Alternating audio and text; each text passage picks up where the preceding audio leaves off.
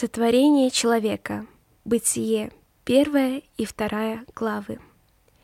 Земля благоухала первозданной красотой. Чистый свежий воздух, приятный аромат цветов, прозрачная вода. Все было прекрасно. Но Божья работа на этом не закончилась. На земле еще не было человека. Продолжался шестой день. Бог сказал, «Сотворим человека — по образу нашему и по подобию нашему. В сотворении человека участвовали Бог Отец, Сын и Дух Святой. Бог создал человека из земли, вдунул в его лицо дыхание жизни, и человек ожил, стал душою живою. Первого человека звали Адам. Адам был счастлив и ничего не боялся. Ему нравилось все, что сотворил Бог.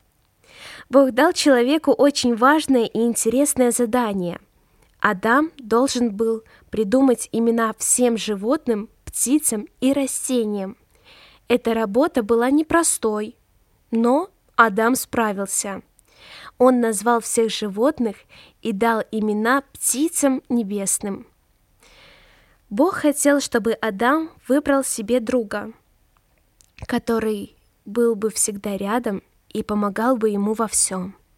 Господь сказал, «Нехорошо быть человеку одному». Но из всех животных не нашлось помощника, соответственного Адаму.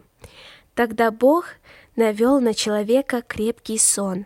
Когда Адам уснул, Господь вынул одно из его ребер, создал из этого ребра женщину и привел к человеку – Адам очень обрадовался, когда увидел ее, и назвал женой.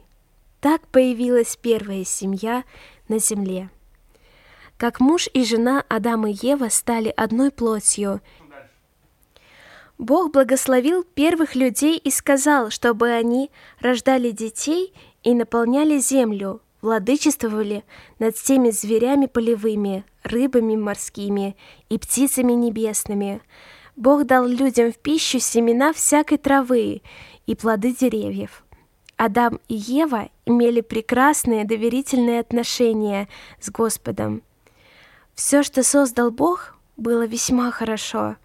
Бог получил огромное удовольствие от проделанной им работы и высоко оценил ее.